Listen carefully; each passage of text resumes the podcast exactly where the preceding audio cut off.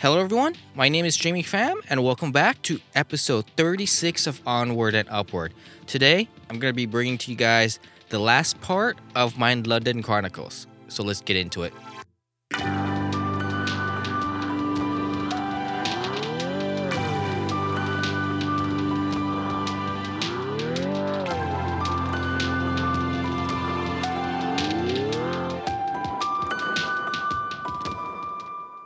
I've been home for about two days now, and I'm still a little bit jet lagged. I don't know why. I've never really been jet lagged before, at least not this this much. But I just wanted to reflect on the trip. First, the trip seemed a little bit too short. Uh, I was gone for seven days, uh, six nights, but it flew by really fast, and I was really surprised by what I was able to accomplish. And this was also a spur of a moment trip. Uh, so I don't know when I'll be back because as of a month ago, I didn't know I was gonna go until I found a pretty good deal that I couldn't pass up on uh, on on the flight.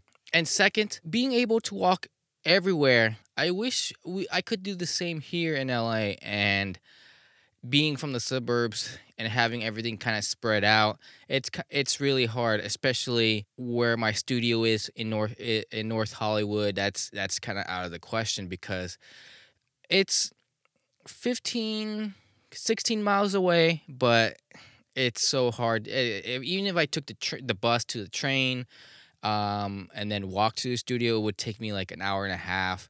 Each way uh, to get there. Or if I want to go hang out with my friends, they, they don't live, you know, down the street, I would still need to drive, you know, 10, 15 miles away. I, I just like walking everywhere because that was pretty fun. The last day I was there on Monday, I walked close to 31,000 steps. And just for reference, it's it is uh, Thursday, 7 p.m., and I've walked 11,000 steps. And lastly, third, a, few people have asked me what it's like staying in a hostel. And every time someone asks me that, I just compared it to living in a dorm room. I this is my third time staying in a hostel, and my room had five other people in it. We had all had bunk beds, and we each get a locker, so we get to if you're kind of paranoid about your laptop or valuables, you can just lock it up, and you can you can buy a padlock if you wanted to, or you can bring your own, which which I did.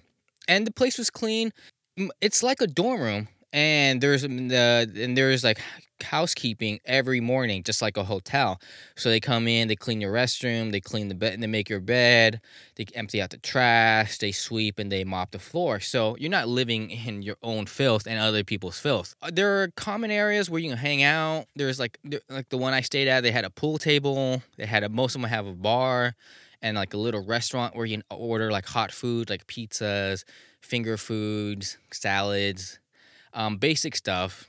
Uh, there was free Wi Fi, free breakfast in the morning, which was just kind of like bagels, croissants, cereal. And there's also like a kitchen too. So if you want to buy your own food and cook it there, you could do that. It's a simple stove, um, microwave, etc. And I've noticed on at this hostel because it was it's a little bit bigger than the uh, the other ones I've stayed at before. There were more families. Like I've noticed there was like family of fours, family of fives staying there. And all you need is just an international passport because you can't be a resident and just stay there for, you know, instead of paying rent. And just for comparison, it costed me $130 for the six nights I stayed there total. Whereas a hotel would have been probably like around 100 bucks alone each for each night depending on the area. And if you want to stay like pretty much in the nice area not nice area but kind of like the city center where i was it would have been probably like more than that. And like i said in the previous episode i wrote a ton for my next book. I haven't gone through what i wrote yet but i still plan on releasing it later this year. And like this podcast i'm planning to call it onward and upward because it is about my journey on coming back from hitting rock bottom so I'll let you guys know more details once I have them. And I thank you guys for listening to these three p- parts of the London Chronicles and all my other episodes too. I thank you guys from the bottom of my heart. It means a lot. I hope you guys have a good weekend. And always remember that tomorrow is a new day. Onward and upward.